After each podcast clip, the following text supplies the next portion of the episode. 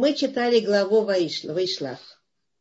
У меня столько интересного материала, я даже не знаю, как вы, поэтому я немножко спешу его передать. Поэтому я немножко, как бы, всякие такие секулярные вопросы мы их закроем пока что, временно. Чтобы, значит, и обсудить то, что написано. Это важно. Это важно, потому что это основы, как бы я, я понимаю, что это основа основ сейчас. Э, дело в том, что написано так. Э, э, написано о борьбе между ангелом Исава и Яковом. И написано так. Виватер Яков Левадо, Ваявек Иш Имо, Адалюта Шахар. И остался человек, Яков один, и боролся с ним человек до восхода зари. И вот э, какой-то человек мистический, пока что мы еще не знаем, какой это человек. Но так вот написано, я, а, я отключаю микрофон, чтобы вы нам не мешали. Отключу, извините. Мы отключим. Так. Э, и вот мы начнем разбирать, о чем там речь, что происходит. Э, Гмара, трактате Хулин написано следующее. Амар Раби Лазар, э, Ништаер Аль-Пахин, Ктанин, Ктаним, Михан Цадиким, Шехави Валей Мамунам и Термигуфам. Сказал Раби Лазар, а, что он вернулся за маленькими крынками, за маленькими сосудами. Отсюда учат, что праведникам э, их э, имущество более важно, чем их э, тело. О чем речь? О чем речь? Дело в том, что ситуация следующая. Яков выходит из, э, уходит от Лавана, забирая всех своих жен, детей, э, всех своих жен, двоих жен, детей, всех детей, забирая скот, забирая овец своих, уходит оттуда, и он направляется, Творец ему говорит, возвращайся к себе в дом, направляется в Харан он находится по дороге, в Торе написано, кто читал эту главу, написано, э, э, написано, Вишлах, написано,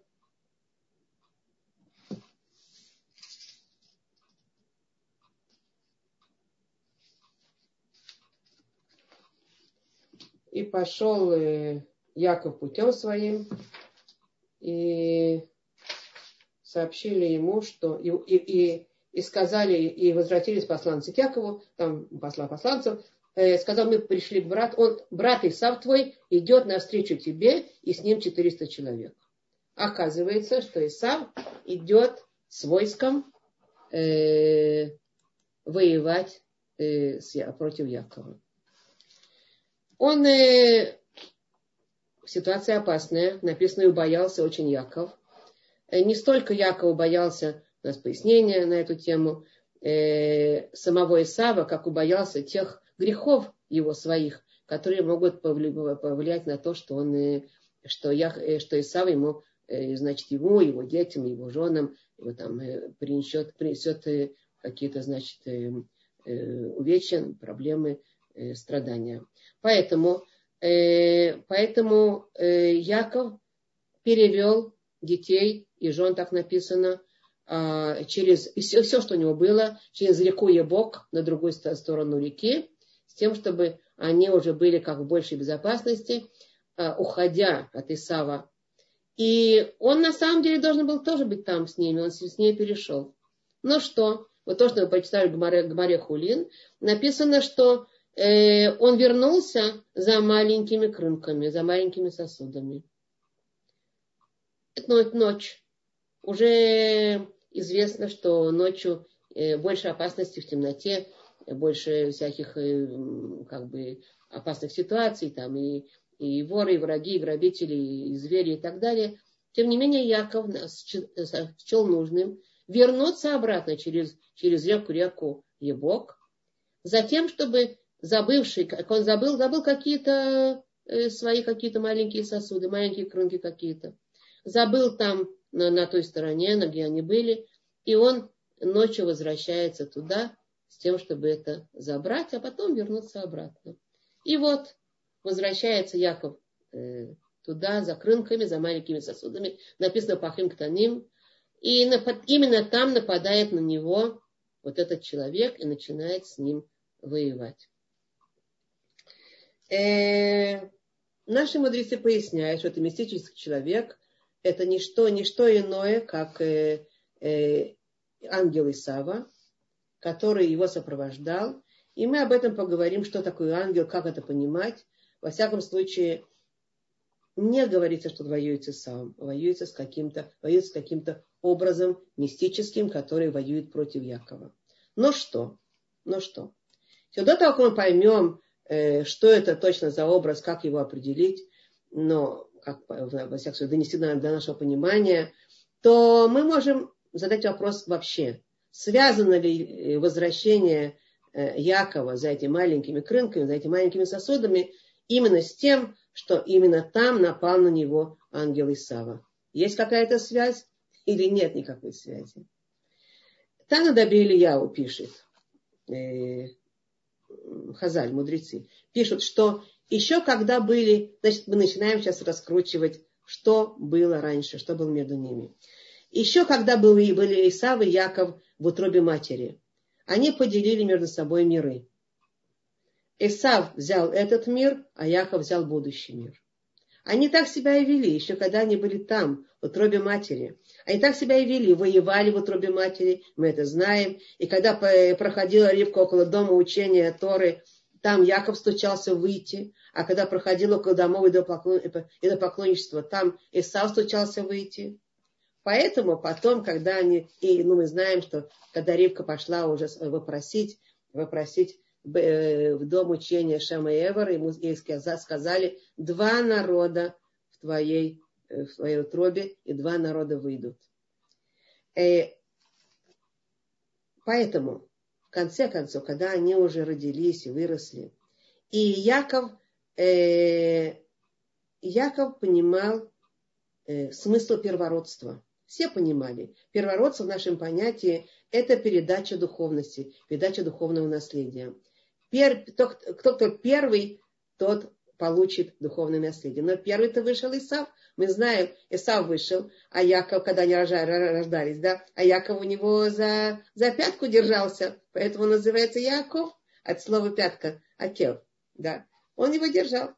И, и как бы первенство было у Исава, первородство.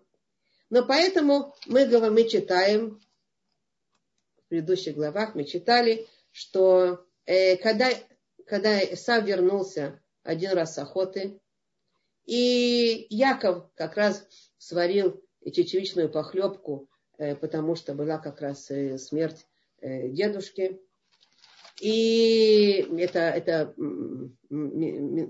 Махаля Велим, как это, еда э, тратору, сидящих в трауре.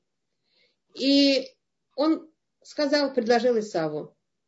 Исав очень захотелось эту похлебку, он унюхал, вернулся с поля, вернулся э, усталый, э, он был молодой парень, вернулся и слушай, чувствует запах похлебки, дедушка умер, неважно, он голодный, и он э, просит, дай ему, дай ему похлебку. И тогда Исаях его спрашивает, мы знаем эту историю, а ты продашь за это я тебе дам похлебку, а ты мне дай первородство.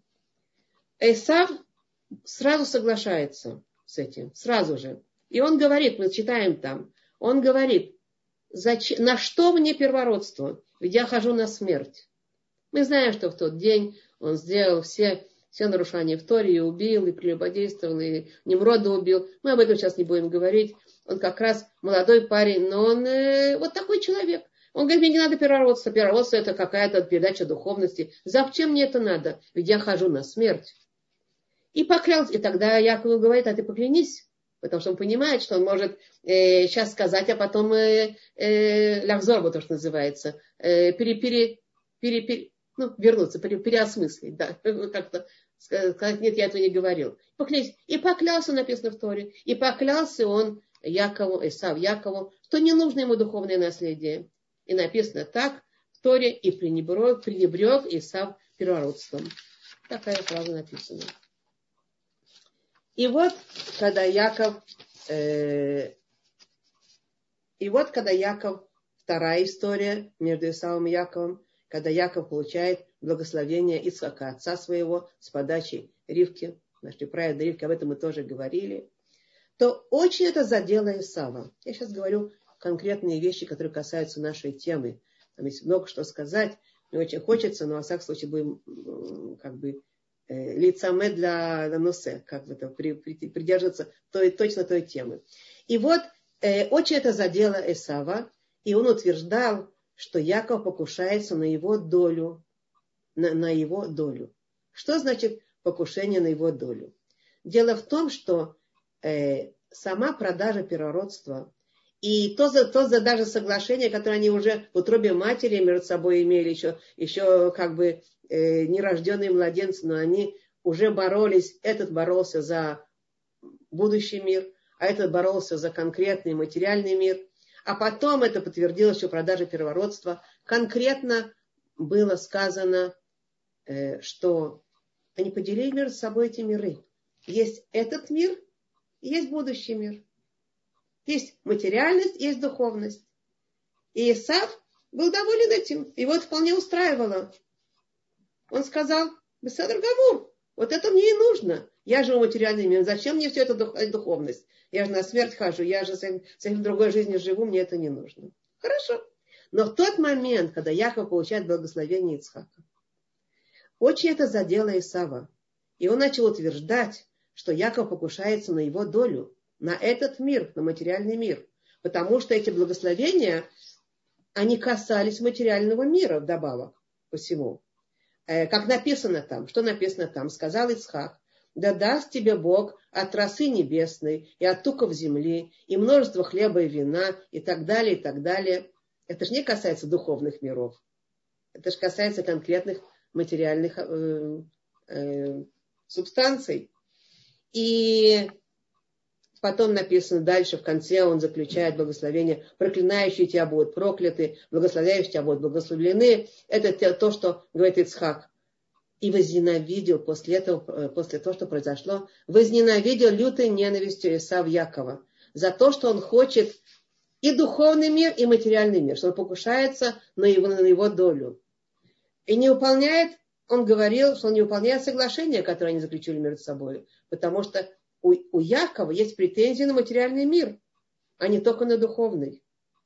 И это была причина, наши мудрецы э, нам поясняют, то это была основная причина, почему Эсав хотел убить Якова. Но мы видим, что прошло много лет, и он его не трогал. Он у него с войной не шел. Что произошло? Почему он его не трогал? Прошло много лет. Он семь лет служил за, за Рахель, потом еще семь лет, еще раз за Рахель. И Яков никаких него не имел.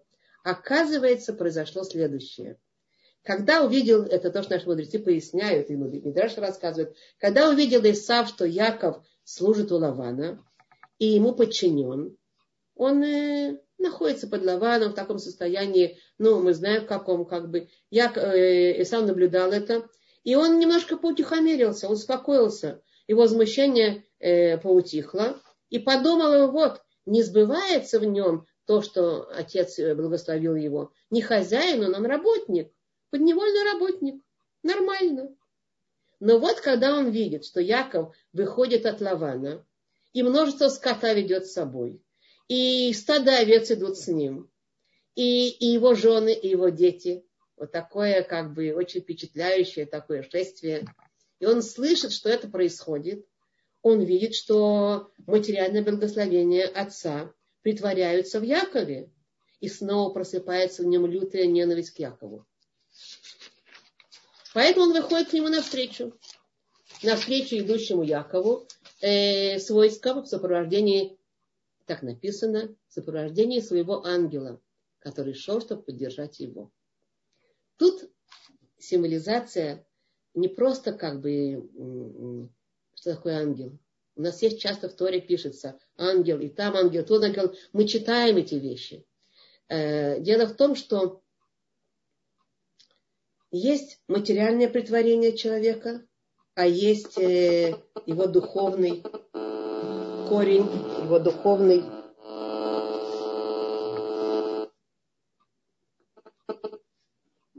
как бы его духовный э, покровитель, который на небесах находится. И написано у нас, что у каждого народа есть свой ангел.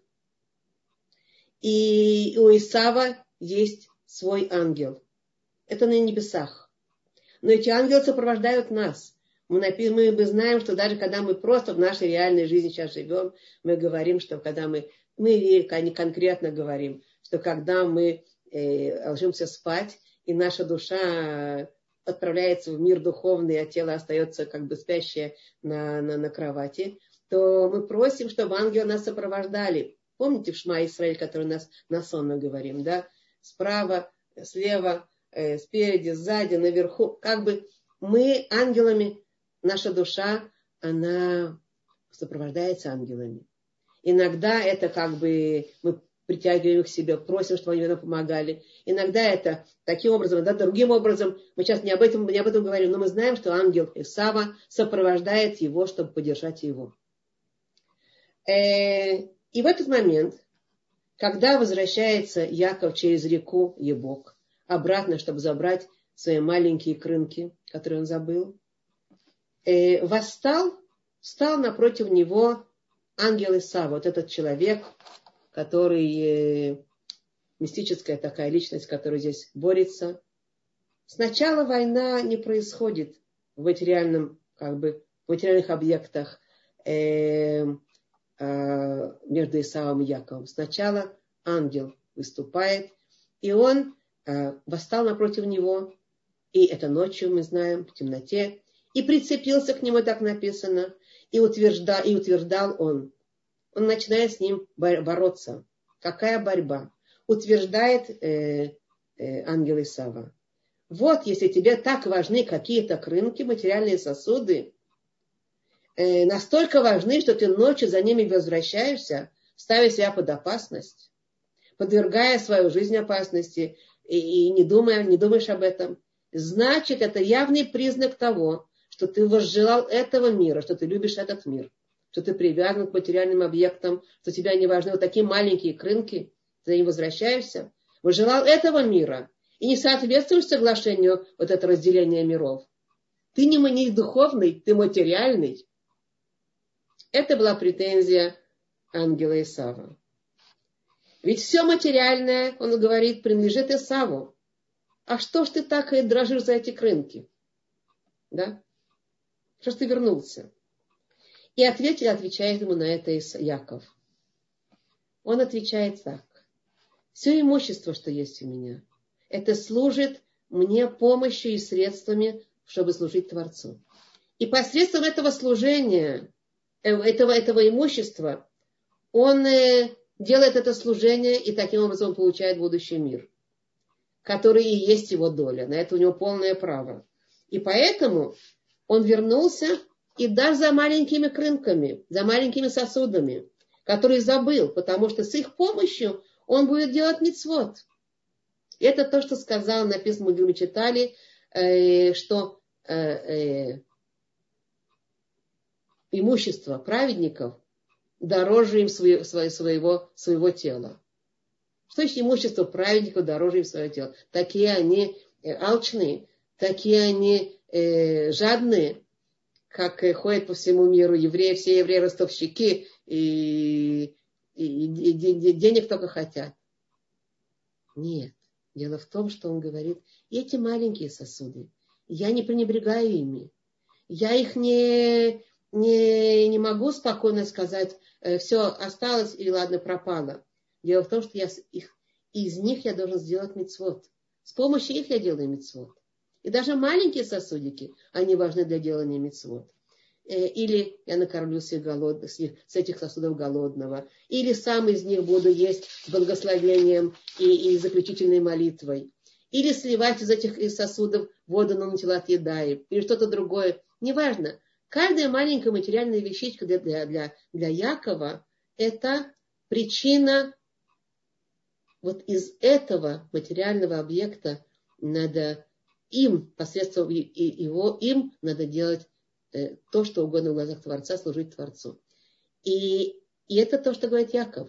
Он объясняет, э, объясняет э, ангелу Исава, что совсем не для, не потому, что он посягает на материальный мир, он возвращается, а именно потому, что каждая маленькая материальная э, частичка – это для него причина вот из этого выбить искру божественную, вот это поднять к Творцу, вот, этому, вот этим образом служить.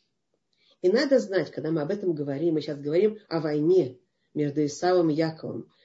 Э, мы еще будем продолжать. Но надо знать, что когда мы говорим о войне между Исавом и Яковом, это та основная точка, которая принципиально отличает подход еврейский от подхода нееврейского. Ведь Исав, Исав недаром э, э, считается основой и главным представителем всех еврейских народов, хотя много разных народов, и не обязательно не от Исава, как бы, э, ну, родовым образом таким произошло, как это говорится, да, а, а, но, но, но символ отношения не вот этого ангела Исава, ко всему. Это символ отношения всех народов мира к материальным объектам. Что значит? Что значит? Ведь Иса, мы знаем, был очень духовный человек. В голове у него было очень много духовности. Он был и очень много знал и очень много понимал. И мы знаем, что он не пренебрегал этим. Он наоборот, он давал этому вес. Но что? Он говорил о себе, но мне это не подходит. Что, как бы, вот, вот я на смерть хожу, вот у меня другая жизнь. Хорошо. Но он э, думает, он думает, что невозможно сочетать эти две вещи гармоничным образом. Есть материальность и есть духовность.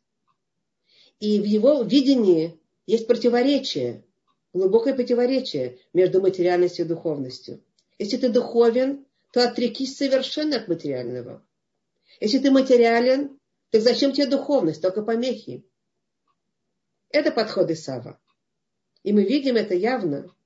И поэтому, когда э, э, ангелу Исава объясняет Яков, зачем ему нужны материальные объекты, зачем ему нужны эти маленькие сосудики, видит ангел, что против этого утверждения, он же ангел, он же не человек. Человек может врать, ангел не будет врать. Он видит, что против этого утверждения ему нечего сказать. Что он э, как бы закрыл, закрыл ему рот, нечего, он не может с ним воевать. Потому что понятно ему, что без, без материальных объектов он не может служить Творцу и получить свою долю духовный мир. И, но он, но ангел Исава не уступает полностью а решает его все-таки поразить. И, мы, и тогда мы читаем, что он поражает его гидонаше, его тазобедренный сустав.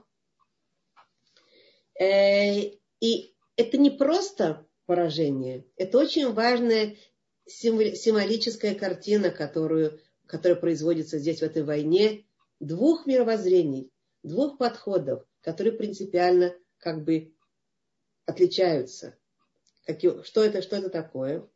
Наши мудрецы говорят, что когда он выражает его э, тазобедренный сустав, то он поражает, э, основным образом он поражает, это намек на те ноги, на которых стоит духовность.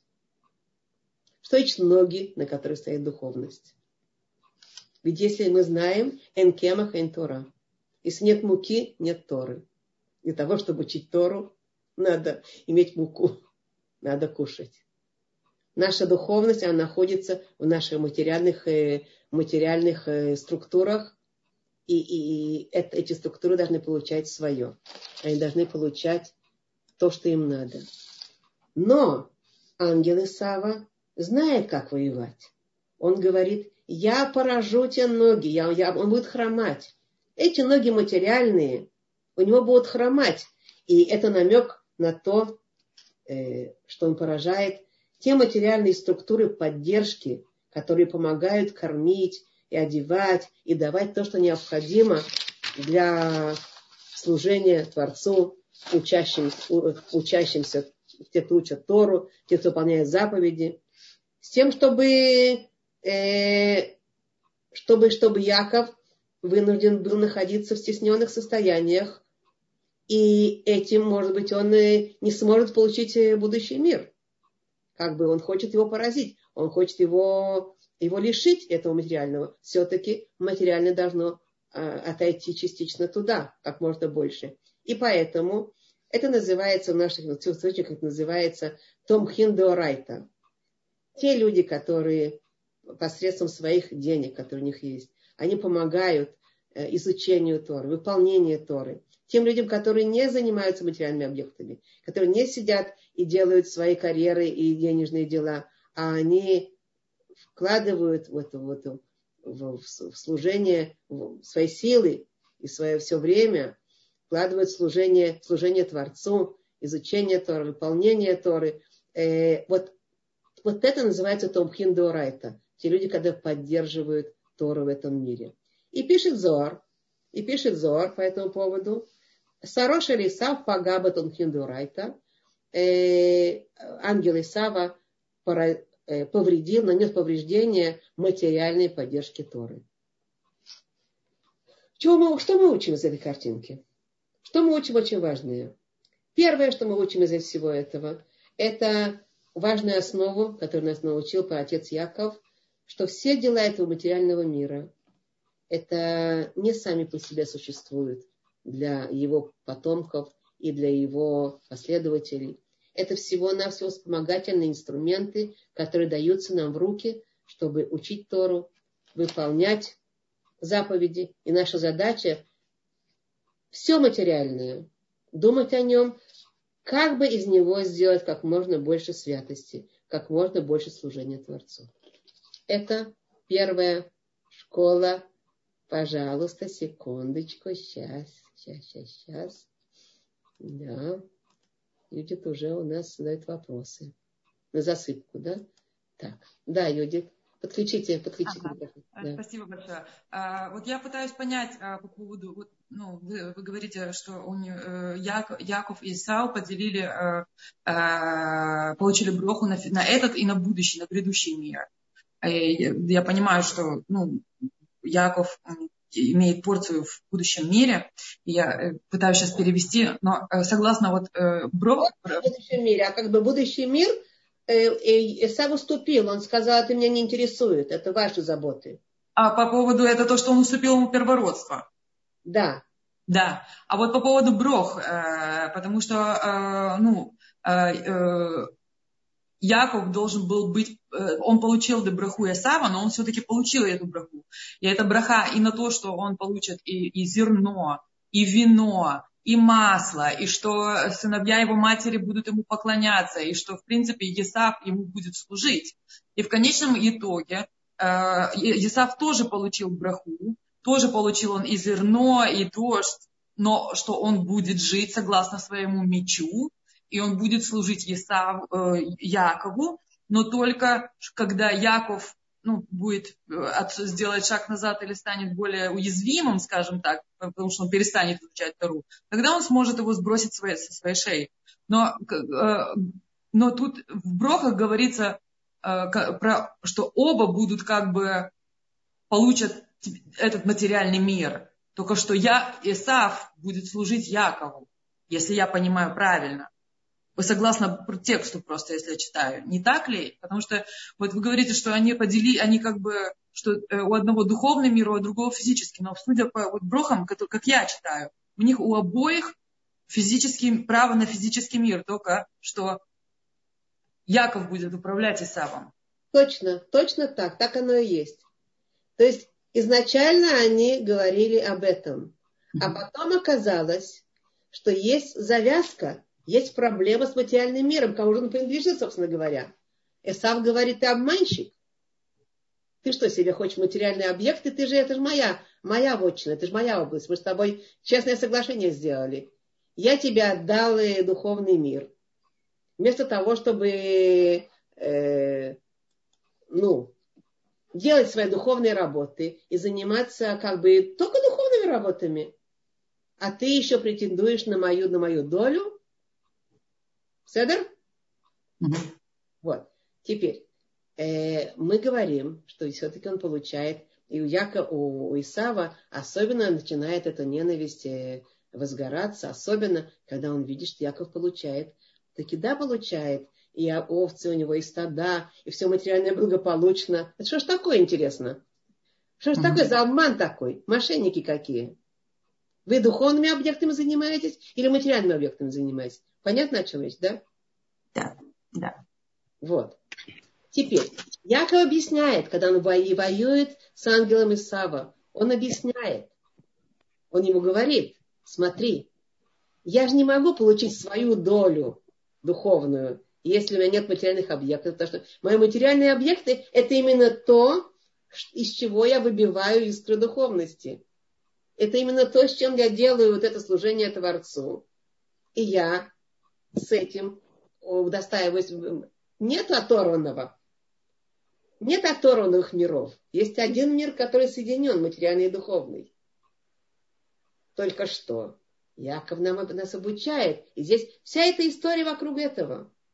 Угу. Потому что что требуется из того требуется... Э, я выключу. Выключу, чтобы не было шум, шумов. Что требуется Исаву? Исаву требуется материальный мир для чего? Чтобы получать от него как, больше, как можно больше наслаждений и удовольствий. Правильно, как можно больше своего я удовлетворить. Правильно?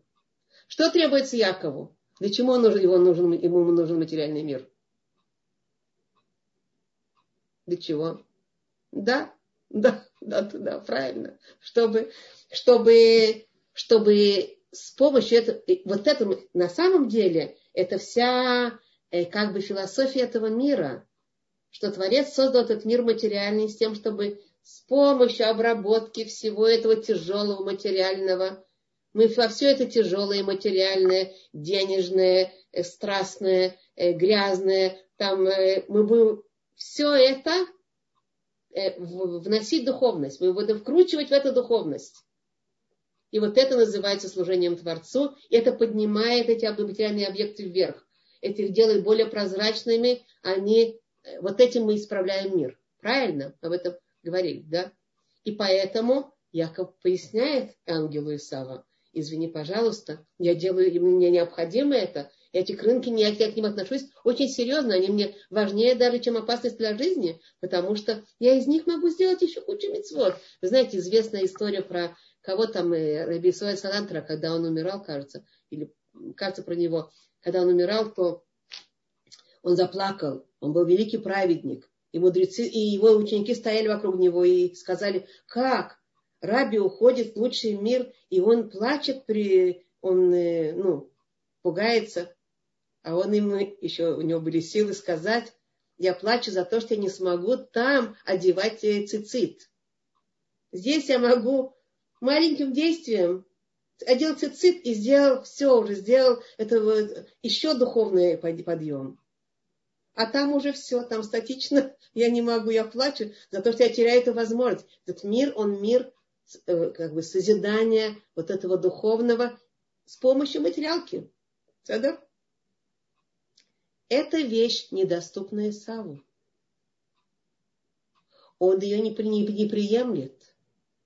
Даже понимая ее, он чувствует это страшное противоречие внутри себя. Даже понимая, голова его все понимает. Он чувствует страшное противоречие, страшный раз, он раз, разрываем Исав тем, что э, это как? у меня, если быть духовным, то быть духовным. На, на, на, на, мы знаем, если на протяжении всей истории, э, какое, какое э, нееврейское отношение к духовности. Мы видим в разных, э, в разных аспектах это видим на всей на, на, на всей истории. Э, духовность нееврейская. У них есть понятие духовности, есть у евреев, у неевреев. Мы знаем это, это не секрет. Много книг написано по этому поводу. И много мы слышали и знаем. Есть такое, конечно, но она оторвана от материальности. Вот такая самая высокая духовность, она или они находятся как бы как монахи, которые истязают свою плоть. Надо духовность ее э, унич... как бы привести ее к нулю.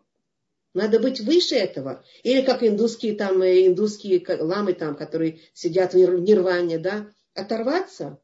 Все духовное, все материальное нам чуждо, что называется, да. Правильно. И мы видим на, на, на, на, на протяжении всех, всех вот святостей, которые мы видим. И только что. И также они, и также они, а есть, а те, которые не признают духовность, которые говорят, нам это не подходит. Ну, не, ну нет, мы к этому не склонны. Что они делают? Они понимают, что есть Творец, но это не моя вотчина, не моя, не моя забота. Так что они, как они живут, как они ведут себя? Мы видим, они ведут себя завистливым образом, предаются страстями, предаются, э, предаются почету, предаются деньгам. Ну, мы же в этом мире живем, правильно, да? Теперь, вот, вот, это, вот этот раз, раз, разрыв, невозможно сочетать эти две вещи. Это принципиальное различие между подходами и недаром Э, сказали Ривке, два народа в твоем мире, которые будут бороться все время. Эти подходы борются. Один подход говорит, э, это ложь, это противоречие. Вы хотите материальные объекты? Не надо обманывать себя, надо быть э, святыми, святыми надо быть выше его. А Тора, как у нас называется? Тора, она для этого и дана Творцом. Она называется Сулам. Сулам это лестница. Лестница, лестница Якова, которую Яков видит в своем сне пророческом, вы знаете, да? Которая ногами, э, головой уходит в небо, а ноги стоят на земле. А по лестнице ангелы поднимаются и спускаются, поднимаются и спускаются. Символизация связи между, дух, между духом, между землей и небом. Эта связь производится вот тут, мы на земле. Ангелы не спускаются, поднимаются, а поднимаются, спускаются. В этом порядке. Сначала они поднимаются, потом спускаются. Мы в этом мире берем земные объекты, все что, все, что касается наших земных объектов, и начинаем их, в них вносить духовность. И ангелы поднимаются отсюда к небесам, а спускаются в соответствии с этим от Творца то благословение, которое идет на праведников с тем, чтобы давать им возможность дальше служить. Да? Вот. Так, так вот, этот разрыв, он на протяжении всей истории виден. И э, как бы подход, это видение, видение жизни, может быть, на этом и сидит э, э, и, основная, основной смысл антисемитизма большого. Ненависти. Почему? Гитлер говорил. Гитлер говорил, они при, привнесли в этот мир э, э, совесть. Они привнесли в этот мир то, что дает нам Э, страшное противоречие. Мы раздираем, и наши головы поднимают одно, понимают одно, а наши тела и суд делают другое.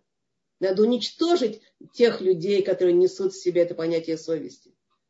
Надо их уничтожить совершенно, и тогда мы эту болезнь уберем из мира, и мы будем нормально, спокойно жить. Правильно или нет? Да? Ну, ну Гитлер об этом так конкретно и говорил. Да? Есть еще такое выражение, есть еще такое выражение, э, что, ну, неважно, значит, значит и по, по поводу, по поводу, как бы, есть образы подобия э, Творцу, и есть э, духовность и, и совесть, и есть противоположные вещи, тело, вожделение, страсти, власть, почет, зависть, только они не дружат вместе. Они никак не могут сдружиться. Гармонии нет. Заносит то туда, то сюда. Садар? Теперь, или это туда, или это сюда. Вот эта гармония, что это значит? Это только Тора, она написана у нас конкретно, что человек, который ведется, учит Тору, ведет себя по Торе. Только тот человек, который как бы ведет его э, руководитель по жизни, и его, то, что его ведет, это Тора, ее святость, ее законы, ее правила, ее способы вот это преодоления своего дурного начала. Только эти люди могут вести себя в соответствии с гармонией, гармонично с этими двумя вещами, которые все время дерутся между собой. И, это не уничтожение, не уничтожение страстей, это высветление страстей. Это надо вкрутить в эти страсти совесть и духовность. Надо из всего материального сделать то, то, ту, ту святость, которую мы можем сделать помощью материального. Поэтому у, у евреев, да, опять, мы не говорим вот эти евреи, вот эти не евреи, мы говорим, что еврейский подход. Еврейский подход – это тот, который берет все это материальное. И, и все, на все материальное смотрит через призму на деньги, на, на статус, на, на, на, на, на, на, на страсти, на, на, на интимные э, связи. Через все, на все смотрит через призму чего? Через призму, как из этого сделать как можно больше святости. Как вот это, вот это животное действие, которое, по, по мнению Исава, никак не может сочетаться э, с, с духовностью. Духовность надо от, от, как бы, от, от, отторгаться от этого, уйти подальше. Как вот именно это произвести и из этого сделать то, что поднимает.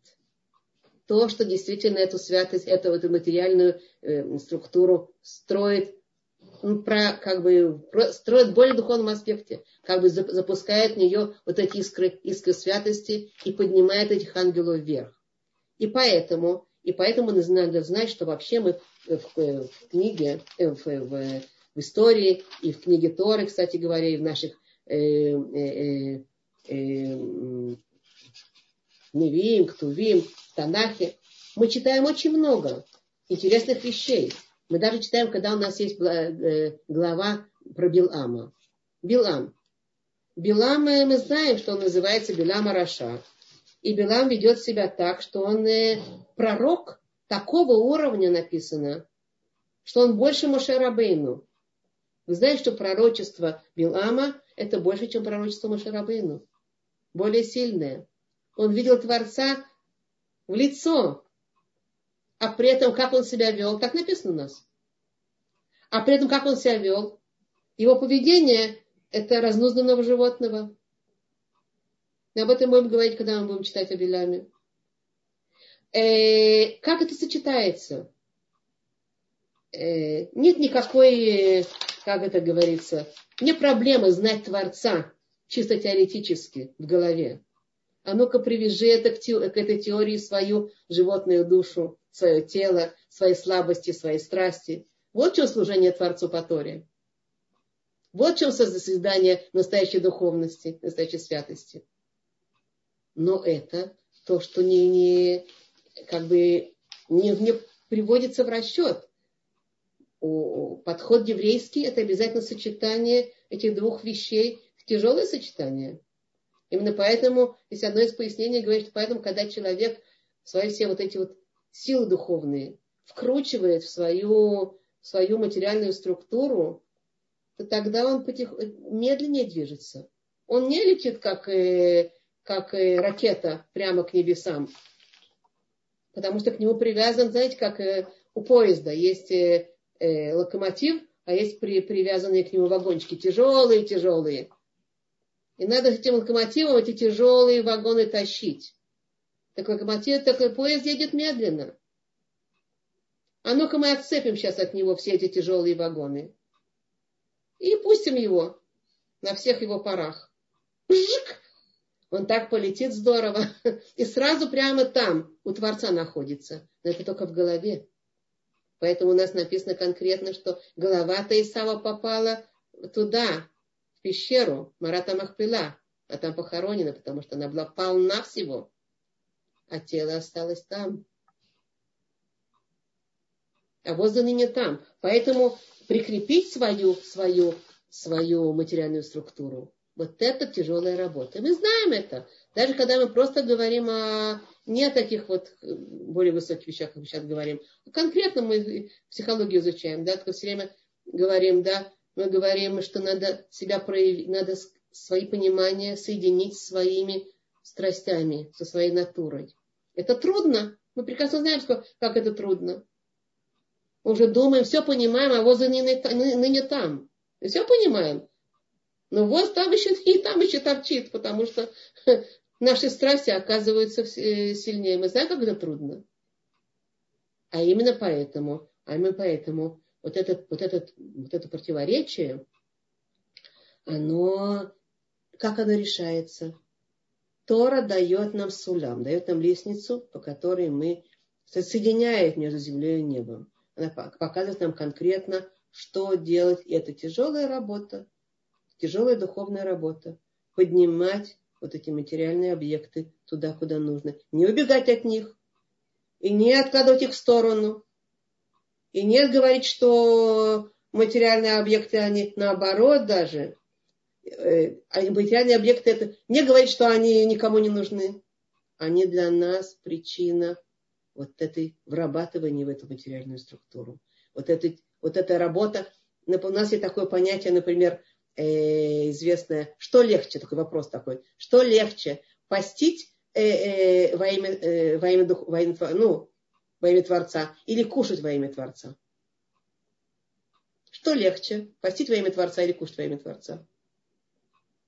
Постить намного легче во имя Творца намного легче простить во имя Творца. Мы постим, и мы знаем, что мы сейчас оторвались от своей, все отложили, в Йом-Кипур мы отложили свое тело в сторону, и мы с Творцом, мы там, значит, в духовных э, мирах с Творцом общаемся.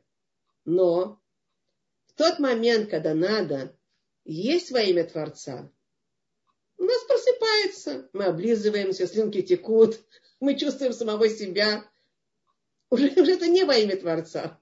Это уже мое тело говорит. Я увлекаюсь, я беру еще добавочку, еще добавочку. Да, это уже не во имя Творца. Я еще не говорю, сколько надо кушать, я не о диетах говорю. Я говорю о том, служении, которое требуется. Да?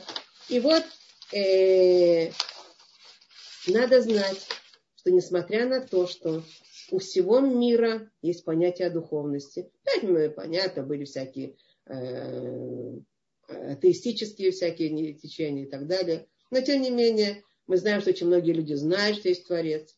Но, но, но, но у всех народов э, есть понятие о духовности. И, кстати, у евреев тоже есть разные.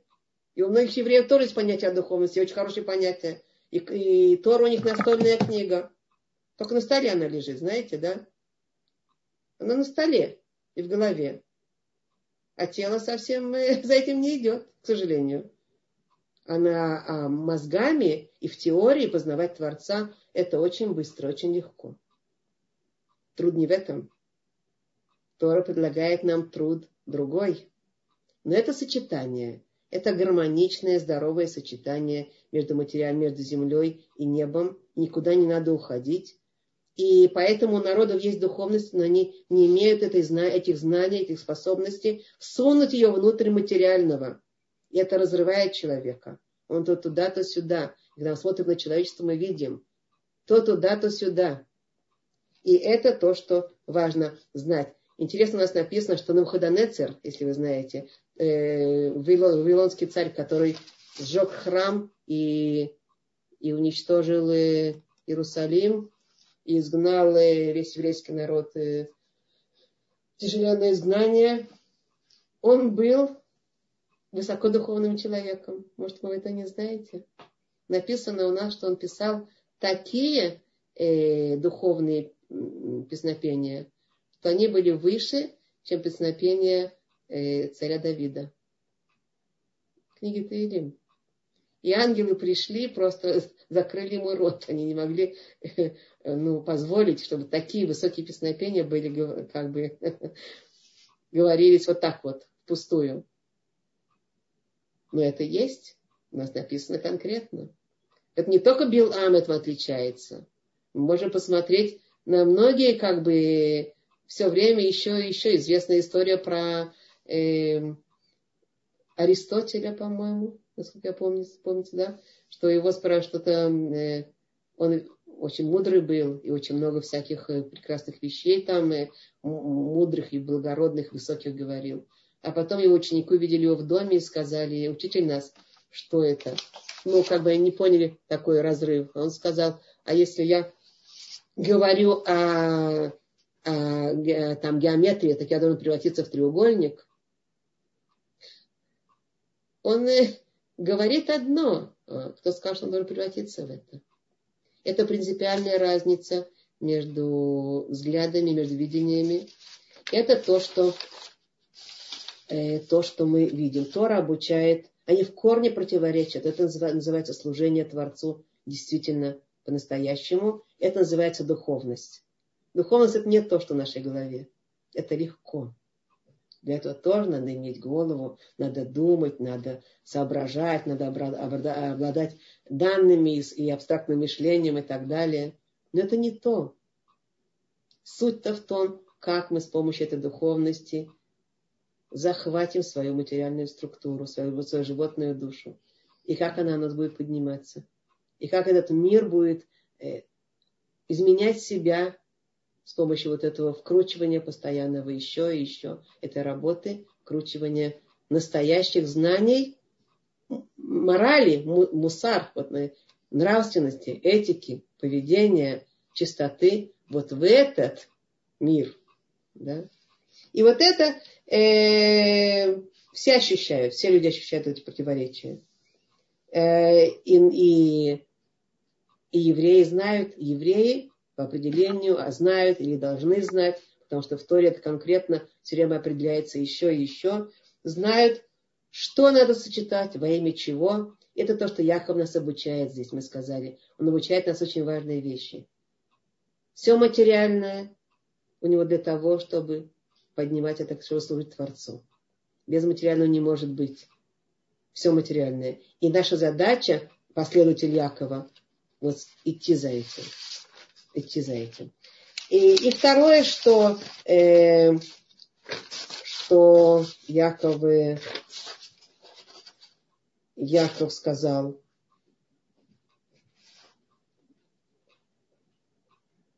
кстати говоря, до, до второго еще, до второго еще, да, э, когда сказал Ицхак, поймем еще немножко, когда сказал Ицхак, и сказала Якову благословение, и даст Творец тебе от тука земли и от э, вина и там далее, да, все, все как полагается, да, то это не для наслаждений в этом, этим миром, а для, только для инструментов того, чтобы создавать э, из него духовность. Только для инструмента для создавания святости.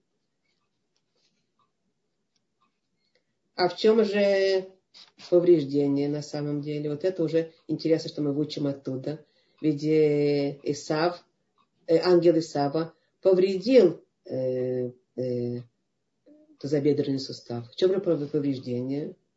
Мы уже сказали, что вот эта легкая зажиточная материальность у духовных людей, служащих Творцу, не будет. Не будет. Если они мечтают о легкой зажиточной материальности, чтобы она была для них вот такая надавала наслаждение, то они уже не находятся в духовном направлении. Да? Не будет. Секундочку, сейчас, сейчас, сейчас. И поэтому, и поэтому мы знаем, чем больше Торы, и чем больше есть вот этого как бы занимания, занятия Торой, даже рационально, реально, понятно, что это те люди, которые не вкладывают себя в материальные объекты, они вкладывают себя в духовные объекты. Откуда, откуда они будут иметь все это материальное? Другие Другие, которые не способны на такую работу, вкладывать себя как можно больше в, в, в материальное, э, в духовное. Как Звулун и Сахар. Это тоже из того же еврейского народа. Звулун будет сознательно брать свои, свои родные, родные заработанные, заработанные кровные деньги, да, и половину отрезать своему брату, потому что он хочет, он хочет, чтобы с его деньгами, с его материалкой производилась духовная работа, на что он, может быть, не полностью способен. Нормально, замечательно. Но, но использовать это материальное на, на, на свои наслаждения, это нет.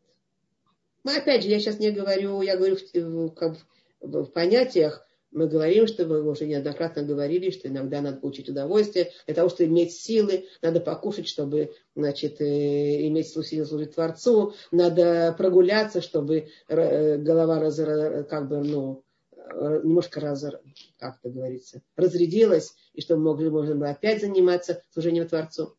Но не, не сама материальная структура, во имя материальной структуры, сама по себе, мне хочется сейчас вот знаете, интересное выражение такое. Мы все время с мужем смеемся на эту тему. Э, на иврите нет э, слова, нет таких слов. Наелся, выспался, отоспался. Нет таких слов. Поищите в словарях. Наелся, ахаль китов.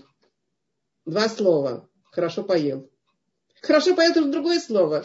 Наелся это, знаете, я так по-русски скажу, от пуза. Да? Вот хорошо наелся. Выспался вот уж прямо так, отоспался прямо аж. Да, да, да. На иврите даже таких слов нету. Наш святой язык не предполагает таких понятий. Это о чем-то говорит. Да? И... Э, так поскольку, поскольку Эсаву трудно понять и принять это, что нет противоречия между этим миром и будущим миром, между материальной, между материальностью и духовностью, что они могут быть сочетаемы во имя духовности. А поэтому он копит. Он-то видит, как он понимает Исава. Знаете, по-русски такое выражение, каждый понимает меру своей испорченности, да? Но это правильно. Какие понятия? Сейчас, сейчас поговорим, да. Э, это правильно. Исав видит его со своей, со своей точки зрения. Когда он видит, что э, э, Якову оказываются важны материальные вещи, ага, вот ты какой алчный. Вот ты какой. Он же своими глазами смотрит. Он по-другому не может смотреть. Он не понимает этого сочетания. Он бы понял бы, если бы кто-то ушел в отшельники. Но это не еврейский путь.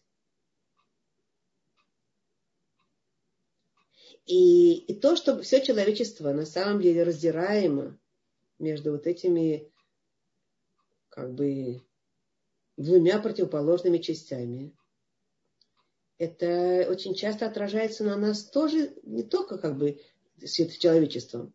Все человеческое, никто человеческое чад, не чудо никому. И мы, евреи, которые служим Творцу, у нас тоже есть вот эти частицы Исава в нас сидят. И что? Это значит, что нам очень трудно, иногда нам легче гораздо уйти в полную духовность, а не заниматься сочетанием между духовным и материальным. Или уйти в полную материальность, а не заниматься этим сочетанием. Потому что сочетание – это искусство, великое искусство сочетания, которое описано только в Торе, потому что оно дает конкретные, конкретные, очень подробные, очень э, детальные понятия и указания, которые надо учить и учить и учить и учить, с тем, чтобы научиться соответствовать этому, этой лестнице, соединению между материальным и духовным. Это основное отличие, на самом деле, между двумя этими подходами. Э, вопрос, вопрос у Юди вопрос. Сейчас мы вопрос у Юдит дадим вопрос, возможность спросить. Сейчас. Не забыли вопросы, Юдит, нет? Нет? Ну-ну, я все, есть открыто. Ага, благодарю. Ну, я вот просто думаю, это правильно я поняла, что, в принципе, э, первая часть брахи, она как бы э, сопоставима, то есть э, физический мир, но большая разница лишь только в том, что Есаву для этого, в принципе, ничего делать не надо, что он будет получит тоже и зерно, и дождь, и он будет жить ну, воинственно. А Есаву за это надо тяжело работать. То есть он... Извините. Якову, Якову за свою броху надо тяжело работать. То есть он, духовным образом. Духовным образом изучать Тору, служить, служение Богу в, в Корбан, э, в, в, да, в этом его поражение. В тот да. момент, этом его поражение Исавским ангелом.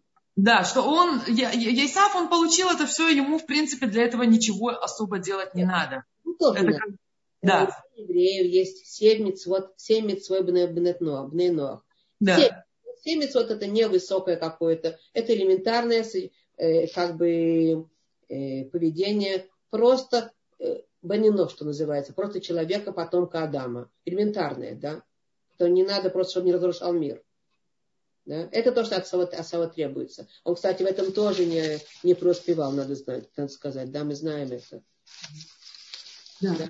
Ну, различие лишь второй части брахи, в принципе, что он, э, Яков будет править Савом до той поры и будет иметь свою броху до той поры, пока он будет за это работать. ну, работать, это, конечно, плохое слово для этого, но будет... Э, будет духовным, тогда Исав будет ему служить. И мало того, у Исава тогда, чем больше он будет духовным на самом деле, тем больше Исау будет как бы легче ему служить. Понятно, да? Потому что он все время вот это вот, вот это противоречие у него не укладывается. Так, с одной стороны, надо это материальные объекты иметь. С другой стороны, чем более еврей будет эти материальные объекты использовать в духовном направлении, тем, тем легче Исава будет с этим соглашаться и будет помогать ему. В, то же самое, э, э, в, тот же, в тот же момент, э, что эм, ну, это практически невозможно, учитывая, если посмотреть это с перспективы, что все материальное в мире как бы духовно, то это, в принципе, ну, как бы тяжело этого, знаючи, как оно есть, тяжело этого не делать, скажем так, учитывая, а что все материально духовно. Да. А поэтому нет в этом мире решения проблемы антисемитизма или, или раздора между Исаом и Яковом. Нет решения в этом мире. Пока что, да? Пока он не сделает чуву.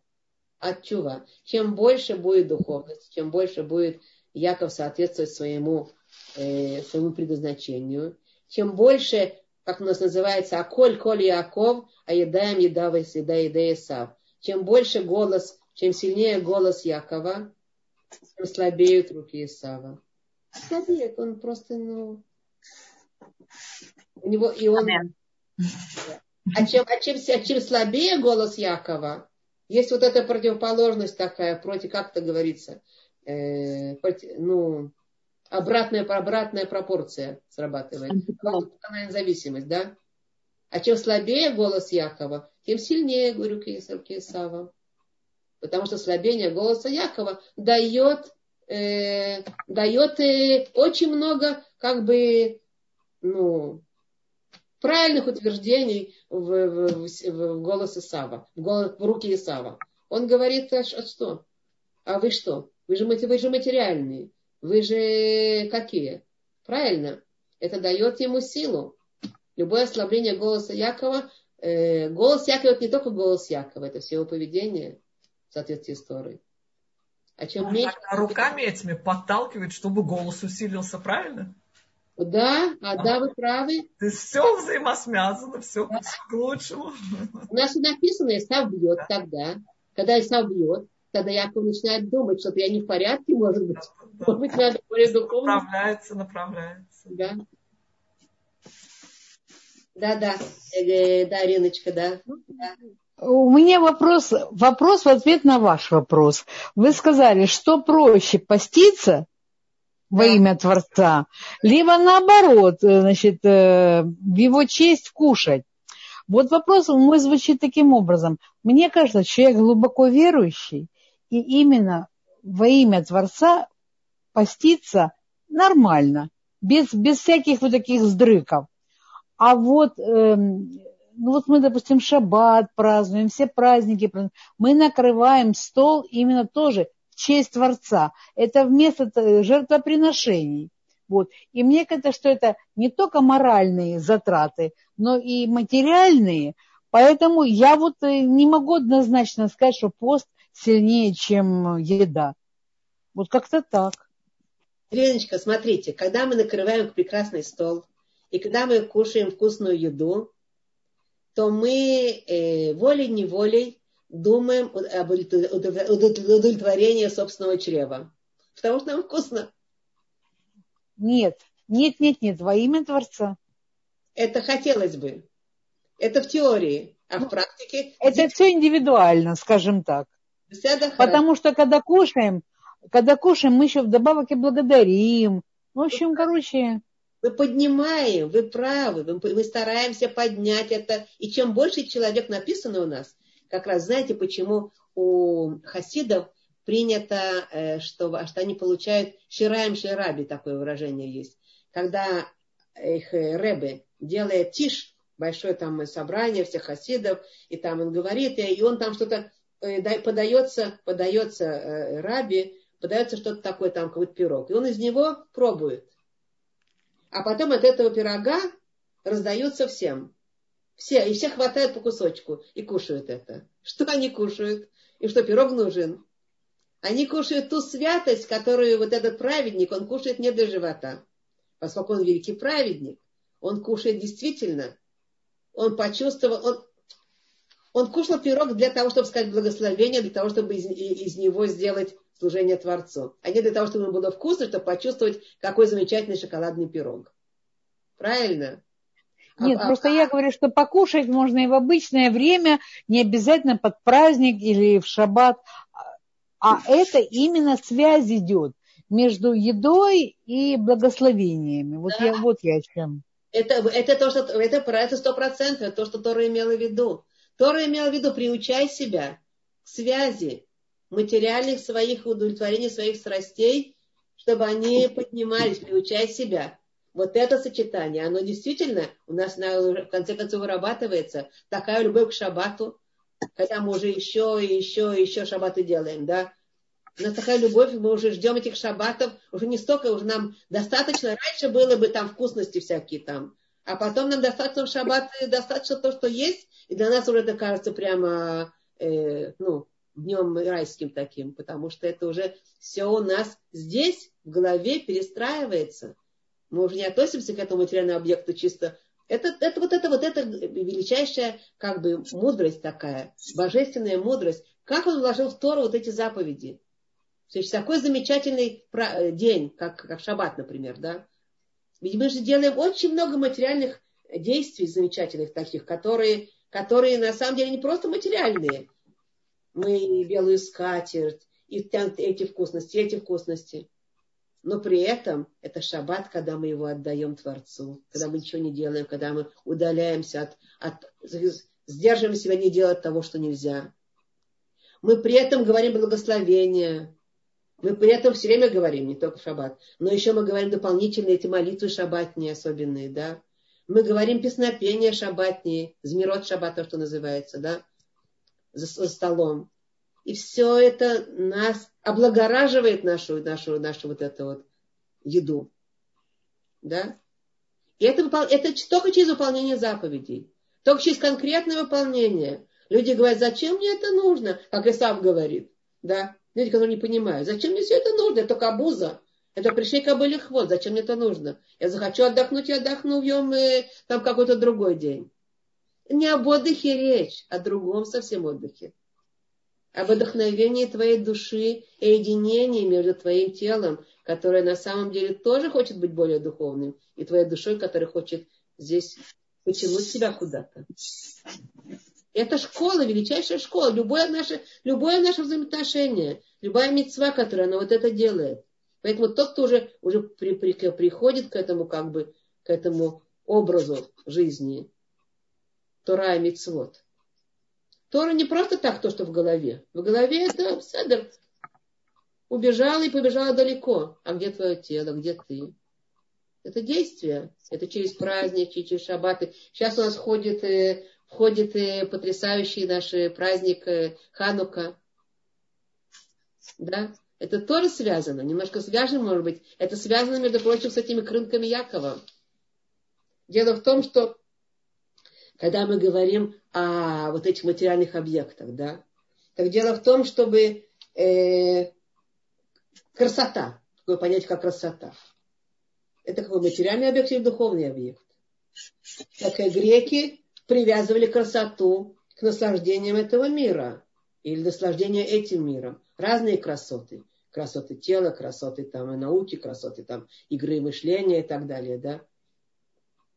Разные красоты это греки. Они при, при, при, привязывают к наслаждениям его собственным, этим, этим миром. Вот мы этот мир, вот это наш мир, вот мы в этом мире будем значит, сейчас создавать как можно больше мира, э, удовольствия, наслаждений, там, э, э, я знаю, там, технологий, как сегодня говорят, и там чего-то еще, да. А, а, а у евреев что? Красота. Красота, это привязывает ее к Творцу. Красиво в наших глазах то, что соответствует Творцу. Поэтому красоты тела, ну, я, может быть, э, немножко некрасиво скажу, красоту тела, которую женщина выставляет на показ, нескромная женщина. Это может быть, она может быть очень красивая. Может, такие прямо, э, там гениальные у нее такие черты тела, что прямо замечательно. да, но она, это безобразие, это, это, это вызывает, вызывает разрушение в этом мире. Потому что они просто показывают, выставляют на показ. Она этим что-то делает, огромные разрушения, огромные там, мысли, которые идут у людей, э, э, реагирующие на это, на, эти, на это обнаженное тело. Действия, которые за этим обязательно будут идти каким-то образом. Понятно, о чем я говорю, да? Поэтому это, это может быть великий, правда, действительно как красота. Но это же вызывает только разрушение. Я просто привела пример. Красота и мужество, и знания. Тут у меня э, вопросы всякие уже есть. Сейчас, сейчас, сейчас, сейчас мы в ответ на вопрос. Да? Э, поэтому я сейчас немножко по поводу, по поводу Хануки, я потом вернусь к вопросам. Хорошо? Я вижу вопросы, девочки. Сейчас. Значит, так вот, евреи то красиво, что привязано к Творцу. То, то истинно то, что привязано к Творцу то, то называется мужеством, то, что привязано к Творцу. А то, что не, не привязано к Творцу, это уже не мужество, это может быть жестокость, это может быть э, зверство. То, что не привязано к Творцу, это может быть э, э, знания какие-то там, какие-то, значит, научные знания хорошие, замечательные, но они не привязаны к Творцу. Это страшное разрушение, это уничтожение. Мы нам не надо долго ходить. У нас есть э, Хиросима, Нагасаки и все, что хотите. И Чернобыль, да? А это же на самом деле величайшее достижение человеческого мозга. Но это не привязано к Творцу. Поэтому евреев, это греческое, это уже, это уже, это уже наше понятие ханукальное, что греки хотели вот этого, оставьте в покое. Не занимайтесь всякими этими темными делами, как бы, ну, темными, отсталыми, отсталыми делами, да. Вот у нас мы несем с собой светоч. А евреи говорили, нет, вы приносите тьму, тьму в мир вашими действиями, вашими вещами, которые не привязаны к Творцу. Саморазрушение. Так вот, когда Творец видит это, он делает чудеса. Ханукальная, ханукальная история мы празднуем. Сейчас мы будем зажигать э, завтра ханукальные свечи. Так мы будем и петь в ханукальном песнопении. Минутар канканим на Асан Неслу Шишаним. Из оставшихся кувшинчиков сделалось чудо розом. Что это такое? О чем речь? Ашвудасы поясняет, тут речь об этих кувшинчиках маленьких, которые Яков возвращается ну, к, нашей, да, к нашей теме. Яков возвращается за, малень, за маленькими кувшинчиками, за маленькими крыночками. И вот и то, что возвращается за ними, и он возвращается с теми подразумеваниями, которые он подразумевает. Вот это, из этих вот таких вот подразумеваний делается чудо розом. А каким розом? Розом тем розом, о котором мы уже говорили. Это вот написано в, э, в песне песни. Кешишана бейна хохим, как раяти бейна банот. Как роза среди колючек, так моя возлюбленная среди, среди девушек. Правильно? Наш еврейский народ. Это о нашем еврейском народе.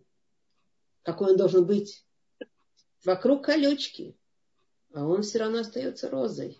И он знает, как эта роза сознательная, она знает, почему она, что, чем она работает, чтобы быть этой розой. И тогда получается чудеса, делается чудеса. Когда Творец видит, что, что еврейский народ вот там, хадукальная история, там же э, силы и не силы, и, и мощь не мощь. Это же все совершенно было противоположно.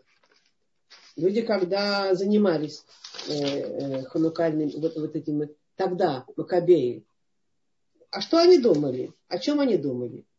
О чем они думали, когда они выступали, непонятная война какая-то, непонятная, естественная победа? О чем думали эти евреи, когда они выступали, несколько человек напротив э, этой огромной обученной, натренированной вооруженной армии, которая победила там уже э, огромное количество, по полмира, да, не знаю сколько, не помню сколько точно, да. Так что они думали, как муха, как муха напротив слонов, которые сейчас только э, ухом поведут, и уже все, все, муха уже. А ведь это же конкретные чудеса. Творец делает чудеса конкретно. Вот за то, что розы. Они сделали это. И это вот это то, что мы должны подразумевать.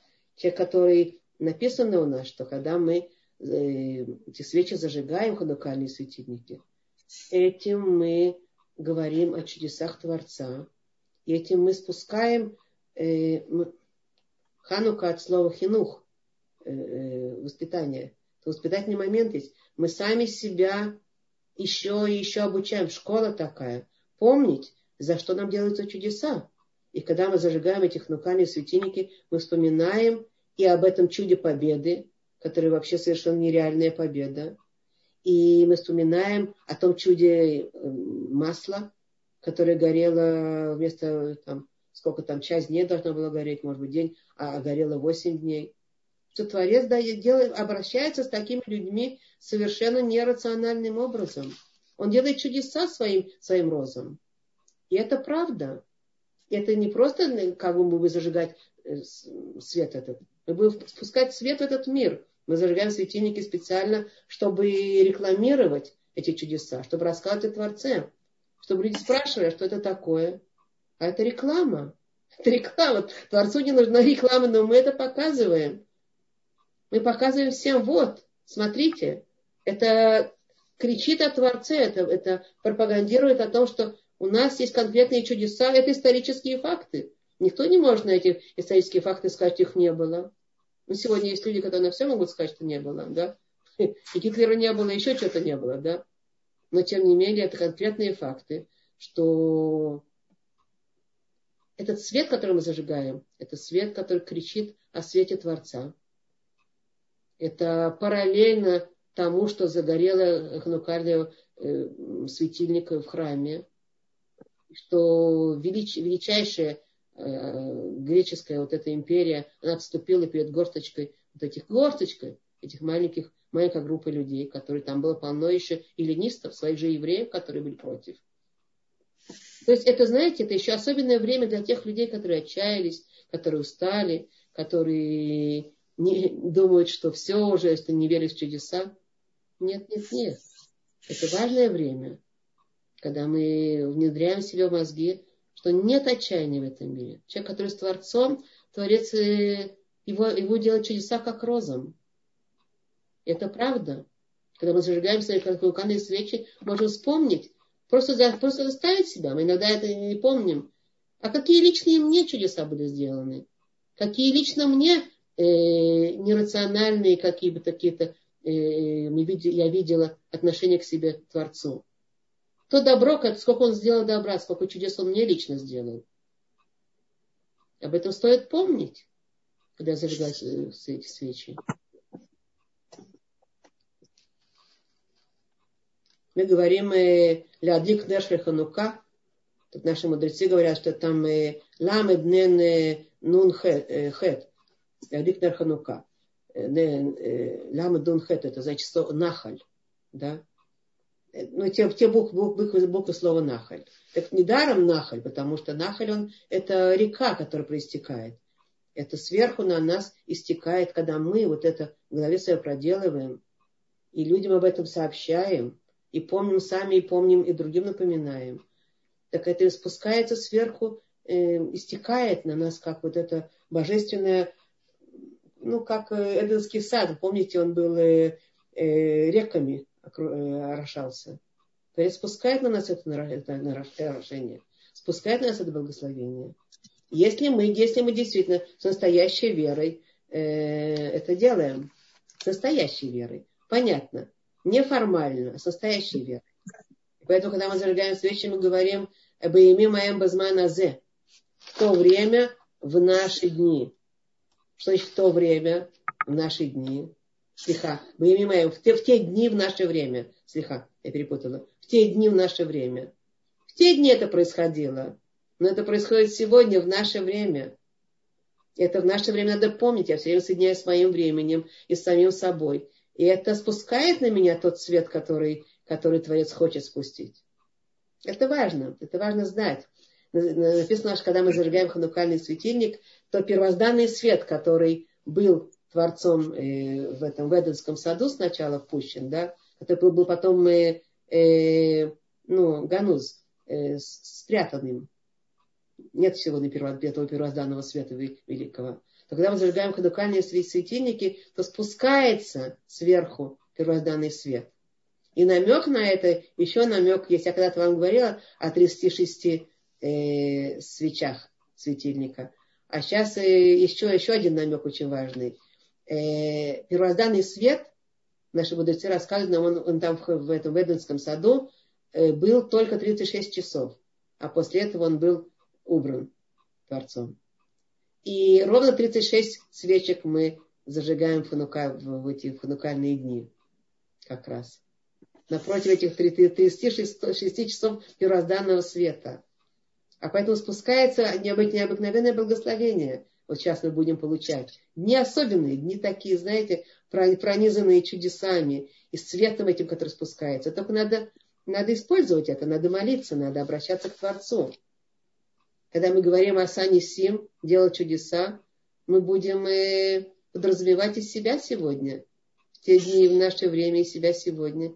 Сделай нам чудеса, которые я вот действительно по-настоящему э, э, с настоящей верой, с настоящим знанием тебя, я к тебе обращаюсь. И я знаю, что это так. И тогда очень многие молитвы принимаются, знаете, когда зажигаешь хадукальные свечи и молишься, думаешь о себе и просишь за, за, за детей, за воспитание детей особенно, особенно, потому что э, хадукальный свет, он как бы символизирует э, то свечение, которое у нас передается мы просим и хотим, чтобы это не, не останавливалось на нас, хасу шалом, чтобы это передавалось нашим детям и нашим пра и пра, и да, чтобы это наши поколения росли. Да? Недаром, кстати, в э, Эшет Хайль написано, песня женщине, да, о которой мы говорили, Эшет Хайль, написано, что эм, Банеха киштелей зайтим свишуханеха дети твои как э, э, ростки масленичные вокруг твоего стола. Не, не даром масленичные. Масленичные это символизация этого масла. Дети, они как масло. А масло оно как? Оно из этих маслинок. Но надо знать, опять же, что маслины никогда не будут выдавать масло, пока их не пожмешь. Правильно? Поэтому масло оно только тогда, когда маслины проходят выжим... отжимание, да? А потом оно еще очищается, оно еще проходит очистительные всякие вот эти, значит, процессы. Чистое оливковое масло. Да? И поэтому мы, когда зажигаем вот эти, опять можно зажигать ханукальную свечу, можно зажигать э, разным, не только с оливковым маслом, а разным, чем хотите, можно зажигать. Можно просто свечками. Но мы подразумеваем то свечение, э, которое э, в храме зажигалось на чистом Нашем зайт катит, очищенное оливковое масло. Даром это оливки. Дети, это наши молитвы, они принимаются здесь, особенно о наших детях, о наших потомках. Смотрите, нам это не только лично, нам еще это, может быть, у нас есть ответственность общественная еще такая, это наш еврейский народ, который будет э, делать свое дело в этом мире, который будет продолжать который не будет, э, не зачахнет хасу шалом, не дай бог, на корню, а будет продолжать вот это светить, рекламировать Творца и, и этот свет в себя, в себя вводить. И не жить вот этим отдельным миром, духовность отдельно, а мое поведение отдельно, а будет делать всю эту работу вместе. Ну, созидание, созидание святости, созидание святости в этом мире. Мы говорим и три благословения, когда мы зажигаем э, ханукальный светильник. Первый день, а потом два благословения. Э, так мы говорим Ашер Китшану, который нас осветил. Ашер Китшану. Э, человек, который освещает, нас написано, человек, который освещает себя внизу, немножко освещает себя внизу, то его освещают э, много наверху, так написано. Адам Шем Мекадеш Тасмай Мата, Мекачим Ату Арбе Милималя. Так написано у нас. Это важно это делать освещать, делать это. Да. Ну, я думаю, что э, по поводу Ханук я сказала. А, еще есть такой, кто-то интересуется, обычно Рина всегда интересуется, обычно что читают э, после зажигания, да, после зажигания ханукальных свечей. Э, и вообще в дни Хануки хорошо читать э, несколько особенных таких, э, ну, перкет и илим. Особенные, значит, э, есть ханукальное прибавление к молитвам, знаете, ханукальное прибавление, нельзя написано, да? А э, э, отрывки из Таилим, из э, Псалма царя Давида, так это будет э, 71-й, кому, кто хочет записать. 71-й. Есть э, мнение, что его читают семь раз, ну, не важно, можно один раз, можно семь раз, но есть такое мнение одного из мудрецов, который говорит, хорошо бы семь, семь раз прочитать, э, семьдесят первый, э, потом тридцатый, потом тридцать третий, потом шестьдесят седьмой, девятнадцатый, сотый и сто тридцать третий. И еще говорится один посук, Э, одна фраза из 70-го э, э, отрывка Таилим, из 70-го одна фраза «Вы но Ашем Лукейну Алейну, Масейдену Кунена Алейну, Масейдену Куненеу». И будет речение Творца на нас, и он наши, наши действия наших рук будет восстанавливать, он будет как бы нам давать силу действия наших рук. Ну, вот типа того, Э, прочитайте эту фразу, там найдете ее. В 70-м, это тоже говорится. Но я думаю, что я как бы какой-то минимум осветили сегодня, уже без пяти девять. Э, вопросы какие-то есть? По-моему, вы подключены, э, ваши, сейчас я посмотрю. Да, микрофоны не отключены. Микрофоны подключены. Какие-то вопросы? Да, да, да. Слышно? Да, да, слышно, слышно, Мири. Огромное-огромное спасибо. Только сегодня я узнала, для чего нужны были эти маленькие пассивы. Мне всегда было, думаю, боже мой, как он собой жертвовал ради этих маленьких штучек. Это надо, чтобы столько лет прошло. Огромное спасибо. Потом меня всегда интересует, меня всегда интересует, когда вы называете Тагилим, именно в этой последовательности надо читать или не обязательно? Смотрите, я сказала ту последовательность, которую я сама э, читала, что как бы стоит, наверное, ее выработать. Но если у нас нет возможности по этой последовательности, будет другая, э, все равно эта сила есть. У нас есть у мудрецов есть какие-то иногда порядки, по каким они говорят, почему это надо в каком-то порядке. Я обратила внимание на это, но это дополнительные вещи. Можно больше, можно меньше. Очень интересная лекция, необыкновенно. Спасибо огромное. Тут есть еще вопросы э, в чате, я, обещала ответить, я сейчас вспомнила. Значит, какие э, женщина меня спрашивает, какие понятия о еде для духовности, о еде для духовности. Ну вот еда это то, что мы э, впускаем в наше тело, чтобы наше тело могло иметь, как подключаемся к заправочной станции, да, чтобы наше тело могло не просто так э, существовать и, и получать удовольствие для, для самого себя, а чтобы оно создавало, чтобы каждым членом нашего тела у нас были, были энергии создавать духовность руками, ногами, ртом, э, мозгами, э, глазами, всем, чем, чем хотите, ртом, безусловно, да. Садар? И поэтому мы каждую, каждую еду всегда мы окружаем ее благословением сверху и благословением потом. Да? Вы можете, пожалуйста, повторить или, или напечатать, написать эти самые последовательности этих э, псалмов, пожалуйста. Еще, еще раз, что вы сказали?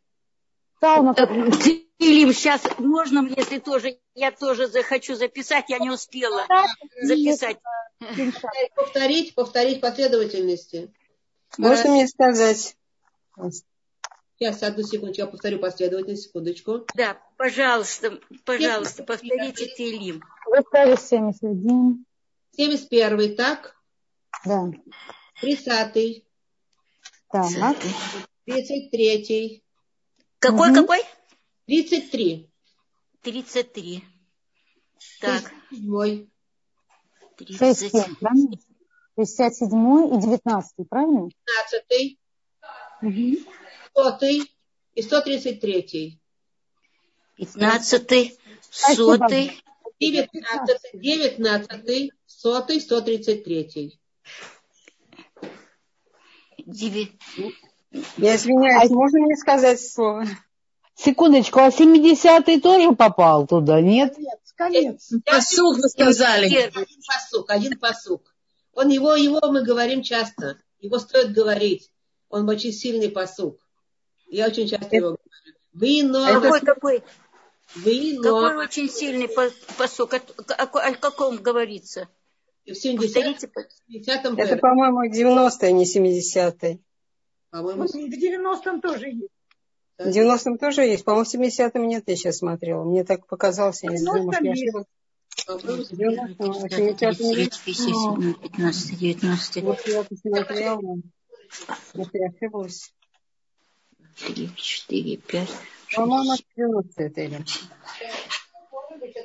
90 вы правы. Вы правы, вы правы, вы правы. 90 последний посуд. Да? Я ошиблась. И 90 и, и, и, и, и 91 я извиняюсь, исправьте. 91 91 90 91 91 по-моему, 90 по-моему, последний вот строчку, вот это, да? А 91 и, по-моему, 7 раз ее надо прочитать. Виенуаму. Да, есть такое понятие, что 7 а раз. А 91 это тоже надо. Так. А 90, 91 это 7 раз. 90, разные мнения. Знаете, я сейчас запутаюсь, я собираюсь, да? Ну, я поняла. Э, ну, Нет, 91 один раз, а 90 вот это последнюю строчку 7 раз, по-моему. В 90-м последнюю строчку 7 раз. Да, а 90, 91 один раз. Да, да, да, правильно. Да. По-моему, так. Так, хорошо. Э, спасибо, лекция, очень хорошая. Спасибо вам, да, спасибо. Просто... Спасибо, Михамочка. Кто там мне помогал все время? Михамочка, да? Кто, кто там? Хорошо, э, значит, что-то, какой вопрос был? Фаина хотел вопрос, да? Нет, я его сейчас вам сказала. А, да, вы сказали, Фаина. Да, да, да, да, да. Спасибо. Значит, что еще там у меня есть вопрос какой-то? А что еще вызывает разрушение? Спросили меня. Но разрушение вызывает э, многие вещи. Я думаю, что это можно э, начать и не кончить, да? Как бы, но то, что противоречит э, заповеди Торы, даны не потому, что мы их можем все сразу понять и понять, какие разрушения идут, если мы их не делаем. Заповеди это запреты, и это обязательства.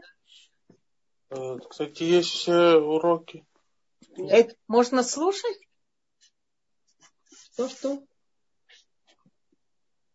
Вот. Так э, поэтому э, любые, любые наши как бы действия, которые мы противоречат указанию Торы, они будут вызывать большие или меньшие разрушения. Седер? Есть большие, есть меньшие. Больше, о больших мы говорим, как правило, много. Я, например, сказала о недостатке скромности. Там очень много разрушений. Вы сами знаете. Это надо, это каждому рациональному взгляду понятно. Просто посмотреть, сколько, как много разрушений приносит отсутствие скромности. Да? Согласны со мной или нет?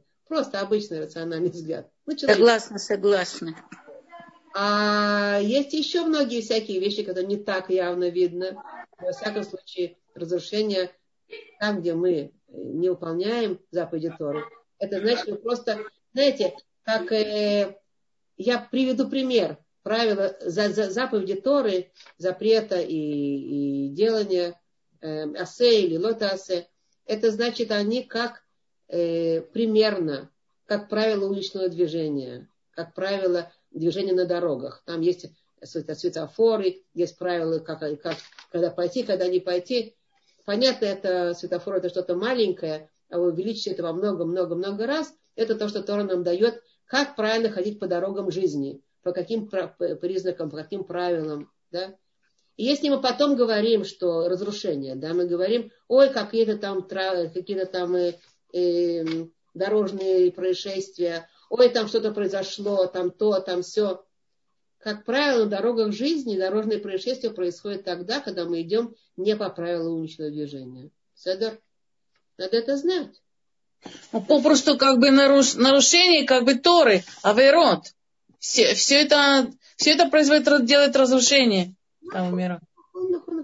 Как это называют по-русски говорят, преступление, Аверот. Ну, это да. Но это вот, это мы сами берем. Мы не знаем, может, иногда мы знаем, иногда мы не знаем. когда человек, допустим, я не знаю, там, бьет рукой по стеклу, так он знает, что произойдет с его рукой и что будет со стеклом, да, со всей силы. Он будет прекрасно, прекрасно знать, что стекло разобьется, а осколки вопьются в руки, и будет кровь. Это будет очень, скажем, мягко неприятно, да. А когда он бьет вот таким же образом по, по, по заповедям Торы, он, может, не знает, потому что это не видно сразу, во всяком случае. Но это то же самое. Что-то будет биться, где-то будет кровь течь, ну, ну, где-то будет ранение. Марасот. Это надо знать. И поэтому тогда мы будем, может быть, стараться больше, и как бы и детей обучать, и себя. Ну, это дорога, это не за одну секунду, но надо этому учиться. Седер? Это по поводу разрешений. А выбирать, это тоже у меня много вопросов сегодня. А выбирать то, что повкуснее не стоит, на шаббат, наверное, имеется в виду. Почему нет? Радуйте себя, выбирайте то, что повкуснее. На здоровье. Э, нет проблемы с этим. Только старайтесь, как вы говорили, вот эти повкуснее, да, благодарить Творца и поднимать это к Творцу, и получать удовольствие нашему телу, его как бы давать для того, чтобы у тебя были много сил и энергии и радости служить Творцу. Замечательно, выбирайте вкуснее. Не надо себя, мы не истязаем себя. Федор? Ну хорошо, я думаю, что эти вопросы я тоже. Что там еще что-то там? Еще можно вопрос задать? Да, да. И, быстрый, очень быстрый такой. Можно, да. Э, я воду на шаббат беру в термос. Я как-то боюсь на, на такое долгое время, а, ну, э, как это, э, включать. Угу. Я не думаю, что есть какие-то нарушения в этом. У меня есть термос, который долго хранит воду горячую, и я в ней чтобы не кипятить чайник. Прекрасно, самое лучшее решение. Это древнее решение, старое, когда еще не а? было э, Не было электричества. Да, да, да, были термосы, всегда были. Я помню, еще у моих бабушки с дедушкой были термосы, и вот так вот они наполняли к шабату. Нормально. Прекрасное решение. Окей, спасибо. Угу. Тут был вопрос, тоже симпатичный вопрос такой. А почему Всевышний сразу не сделал Якова старшим? От чего понадобились человеческие уловки? Ого, Ого это глубокий вопрос. Мы сейчас будем, э, как бы, э, ответ на этот вопрос, это включает вообще подходы вообще к нашему миру, вот к этой ревности. Э, э, этим соревнованию между одним и другим. Это не просто уловки. Это в этом заложена, может быть, диалектика всего мира, насколько я понимаю, да? Понимая, понимая, что они там происходят между ними, мы можем понять, что с нами происходит, потому что у нас очень сложная натура, и нам сложно в этом мире вот этих противоречивых структур жить. И очень много у нас есть вопросов. Было бы намного легче, если бы не было зависти, не было ревности, не было страстей, не было там э, дурного там языка, может быть, что-то еще там не было каких-то там... Э, было бы намного легче, проще, но наш мир, он э, не такой. И Творец специально это сделал, чтобы было как можно больше возможностей, с одной стороны, из всего служить Творцу, все исправлять, вот это и вот эта картина всего этого дурного начала. С другой стороны, дал нам, дал, дал нам э, ну, человеческие вот эти вот э, происхождения всякие, что происходит с людьми. Один э, раньше, другой позже. А почему так? А почему он меня обогнал? А почему он меня не обогнал? А было бы проще жить, если бы не было? Это как бы условие выбора, что был выбор в этом мире тоже. Да, да, ну. да. Да, и, мы все выбираем, то, что это служение, то, что мы сказали. Это выбирать способности много-много всего, еще мы будем выбирать. Поэтому это не совсем уловки. Это вот это, вот это наше на одно напротив другого, что мы делаем, почему мы делаем, как мы делаем, что иметь в виду, э, что, от чего учиться от наших праведников. Мы же видим здесь, например, что Яков, он э, пытается объяснить этому ангелу, Исава, происходит. Мы видим, с одной стороны, ангел Исава э, слышит его, и рот ему закрыт, а с другой стороны, он продолжает делать свое. Он ему там что-то там вредит. И, может быть, правильно вредит в этом. Есть своя по, по, по, ну, полезная вещь, потому что если бы, если бы он не повредил, то, может быть, у, у, у потомков Якова не было бы причин вообще подумать, а, а, а зачем нам эта материальность и почему нас ограничивают этой материальностью? Ограничивают нас с тем, чтобы подумать, а как ее вообще использовать? И что из нее надо как бы, из этой материальности, из этого ограничения, даже что-то понять для себя важное. Ну, так, точно так же, как и мы, мы, как родители, детей ограничиваем, они ничего не понимают. А что ограничивать? А мы хотим, чтобы чему-то научились там. Правильно? Примерно так. Я думаю, там еще больше всего можно сказать, но во всяком случае это глубокие темы, которые можно...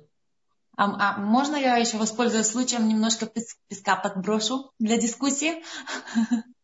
Конечно, а как же, да. Да, но я думаю, что э, первородство это вообще фундаментальный вопрос для иудаизма. И э, ну, мы как женщины знаем, что ну, в принципе, если мы посмотрим на это просто черно-бело, если ребенок родился первым, то он первенец, да, и ты тут как бы не как ты тут не, э, не перекрути, как бы, чтобы ты не продай, он родился первым, то есть он не может вдруг внезапно родиться вторым. То есть и, а, я думаю, что это очень, очень фундаментальный вопрос еще с той стороны, что во многих местах в Торе Хашем говорит, что пер, первенец мой, то есть как и Каханим должны высвобождать первенцев и первые плоды и многое другое. То есть ну, очень сильное заявление, которое во многих местах в Торе высказано, что первенец мой. То есть я думаю, что тут э, речь идет даже не в том, что я, э, я Есав э, э, первенец или не первенец, потому что если ты первым родился, то ты уже не можешь никак стать внезапно вторым. Ну, мы как женщины это прекрасно понимаем, правильно? То есть, если кто-то вышел на свет, появился первым, он появился на свет первым. А, а, а вот а, права, которые первенец и при этом всем имеет, а, Яков получил. То есть, но тем не менее, он как бы от этого первенцем вдруг он как бы от этого не стал. Потому что, ну, как-то невозможно выйти, ну, вдруг внезапно стать первенцем, если ты не первым родился. Но права на первенца он а, получил.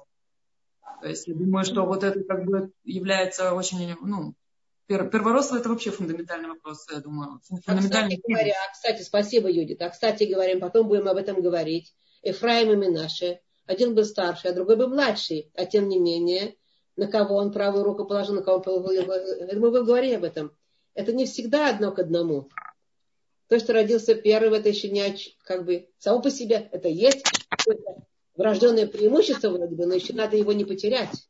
Да, да. То есть какие-то права, э, как бы э, наследство, которые, потому что это же э, ну, двойная брака. Это не только привилегия, это еще ответственность.